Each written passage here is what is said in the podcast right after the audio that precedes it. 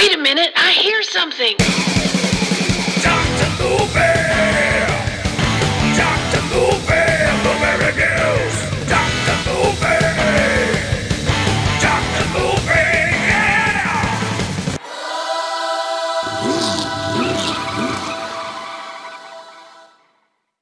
Sometimes you just have to sit down and watch a good war movie.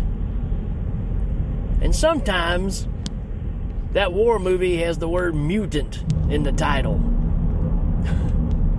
Such as this one. We're talking about Mutant War right here on Dr. Movie Mutant War. Yeah. Sounds cool, I guess. I don't know. It's one of those I put on my Tubi list because it's called Mutant War. I mean, come on. You guys know me. I'm Rick. I mean, this is. There's those things where I just say, shut up and take my money, right? Well, actually, I don't pay anything for these, but shut up and put it on my, my playlist, right? It's Mutant War, y'all, from 1988, which is really surprising because I wouldn't have thought this was 1988. Uh, it doesn't really look like it.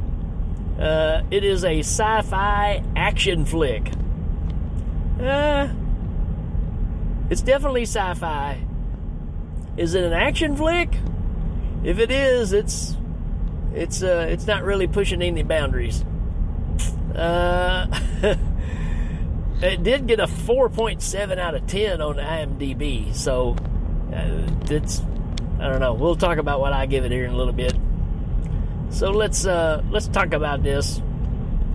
The synopsis says in a post-apocalyptic landscape, a man tries to help a young girl rescue her sisters from a group of armed mutants that are being led by a human madman. Yeah, that pretty much nails it. Uh, so uh, let's uh, I don't know what else to say. I'm trying not to uh, give too many things away. I'm only two minutes into the show and I'm already going, yep, that's a wrap. Uh,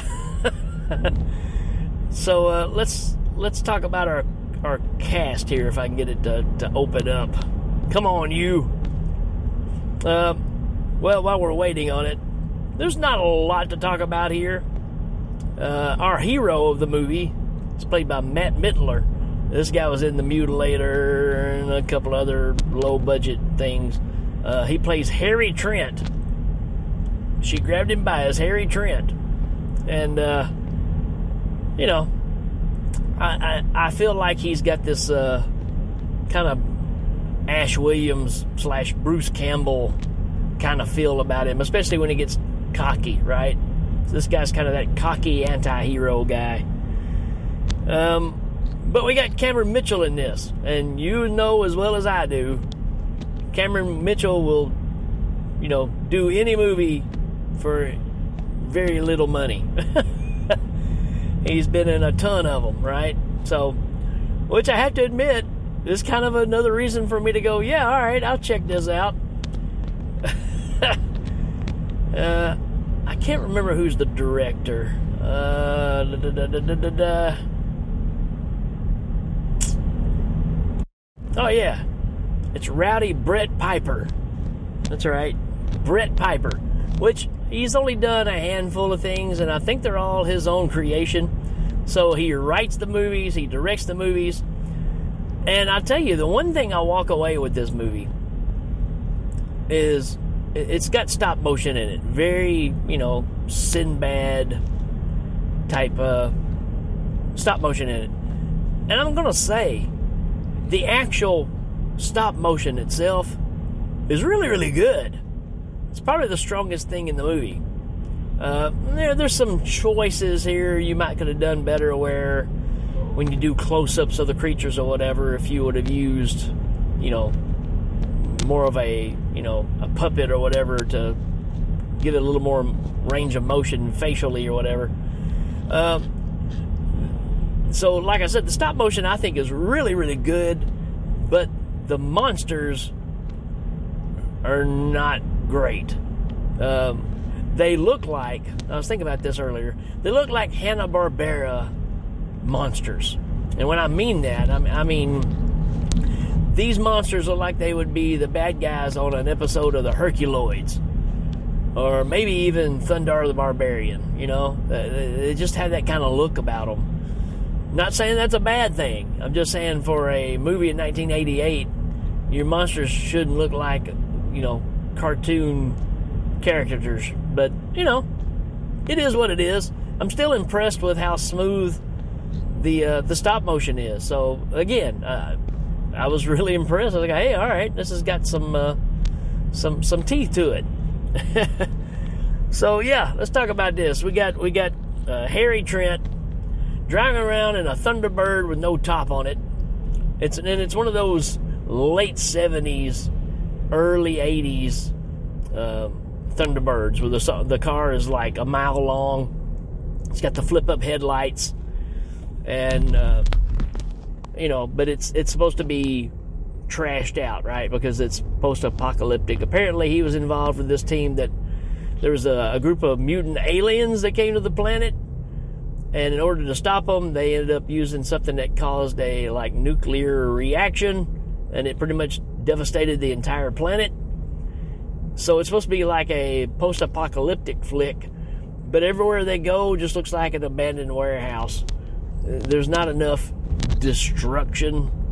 And I'm telling you, this is this is shoestring budget movie making. This is you know, like I talk about the first Evil Dead movie, it is taking your friends out in the middle of nowhere and just shooting a movie and running away when the cops show up. that's kind of what this is. And well, uh, the acting's just kind of middle of the road, but you know, I kind of like the the Harry character. Um, but yeah, so he uh, he sees this young girl running away from this mutant, right? Because you got to have those, and and they're they're nothing really to talk about either. They just have a different kind of face on them, right? They kind of have the Elephant Man kind of face, but they're wearing you know big heavy clothes and a shroud over their head, so all you see is their face, right? It's chasing this teenage girl. He saves the girl. And I'll tell you another thing I like about this movie. It does not take itself seriously one bit. It it is they are having fun with this movie. Because there's a lot of puns that are pretty pretty much just thumbing their nose at this whole genre. But in a lighthearted way, right? You can tell that the director loves these kind of movies, but he also knows the weaknesses of them too. So he's, he's kind of playing on that, and, and I like that. I think it works for this. Uh, I think it's what makes it kind of stand out. Oh, I forgot to mention, it's supposedly a sequel to a movie called Galaxy Destroyer, which I have not watched, but I will watch now. Uh, I don't know what I expect out of it, but so if you're out there yelling, hey, this is a sequel to a movie, well, I, I know that. I wrote it down. But I haven't seen the first one because this is the only one that was on Tubi. But I have found Galaxy Destroyer and will be watching it. Um, but yeah, saves the girl and starts being her caretaker. And she is trying to get her sister saved from Cameron Mitchell, right? His name's Rex, whatever it is. And uh, he's uh, it's Cameron Mitchell, folks. I mean, he he put a Darth Vader type helmet on his head, but no mask, and it's just Cameron Mitchell with a with a helmet on, yelling at people, yelling at mutants, right? And the whole thing is there the the mutants. He's got them capturing young, fertile women for breeding, right? Because he wants to breed his own version of these mutants and have them all under his control and take over the world. But the thing is, is there's not much to take over. I mean, you could literally just walk outside and just say, "This area is mine," and that, that'd be about it. So, I don't know. It's a big excuse just to have a bad guy, but there's really nothing to really take over because there's there's not many people, and uh, so he saves the girl, like I said, and they go back to try to save the sisters, and they see this other girl that's being taken in, right? And they end up saving her, and she ends up, uh, they end up breaking her out, taking her away. So they're like, we got this one girl. Let's not worry about your sisters now. I don't know. I mean, it's just a weird decision here. But, uh, and she's kind of a nice looking chick. And they take her out and they get the handcuff stuff off her. And then all of a sudden they get ambushed by these guys. And after they whip pretty much everybody, and then they the, the, the girl that they rescued goes, wait a minute, stop beating them up. You know, they, they rescued me, right? So it's a bunch of people that she's involved with. They got a little camp. Well, the little girl is now telling the story of what's going on, and now this girl has been there, so she knows as well. So they're trying to think of a way to, you know, take care of this. So, um, for some reason, Harry and the, the girl that was rescued get into Thunderbird and take off. And uh, I don't know if they're trying to find recruits to help go, you know, fight Cameron Mitchell and his mutant force or what. But it don't really matter. Uh, they end up getting ambushed by another group, and they leave the girl back at the camp, and it's just the, the girl that escaped and and Harry, and they get ambushed by a bunch of punk rocker looking dudes that apparently found a case of black theater makeup because they're drawing their own eyebrows on. They're drawing one of them's got the Batman emblem on his face. it's just it's just weird. Uh, not that I don't think it's cool, but it's just like why, why did you pick the Batman emblem? Just just wondering, right? Uh, which ironically, and I've always kind of thought this, but Gene Simmons' makeup is very similar to the Batman emblem. Just saying. Um, so they get caught by these punkers, and they're thinking that you know, and uh, I don't know, they're captured the people, and they're thinking there's more ammunition and stuff like that, anything they can get from these people, right? And they're like, no, we're trying to go back and fight Rex, you know, this mutant guy.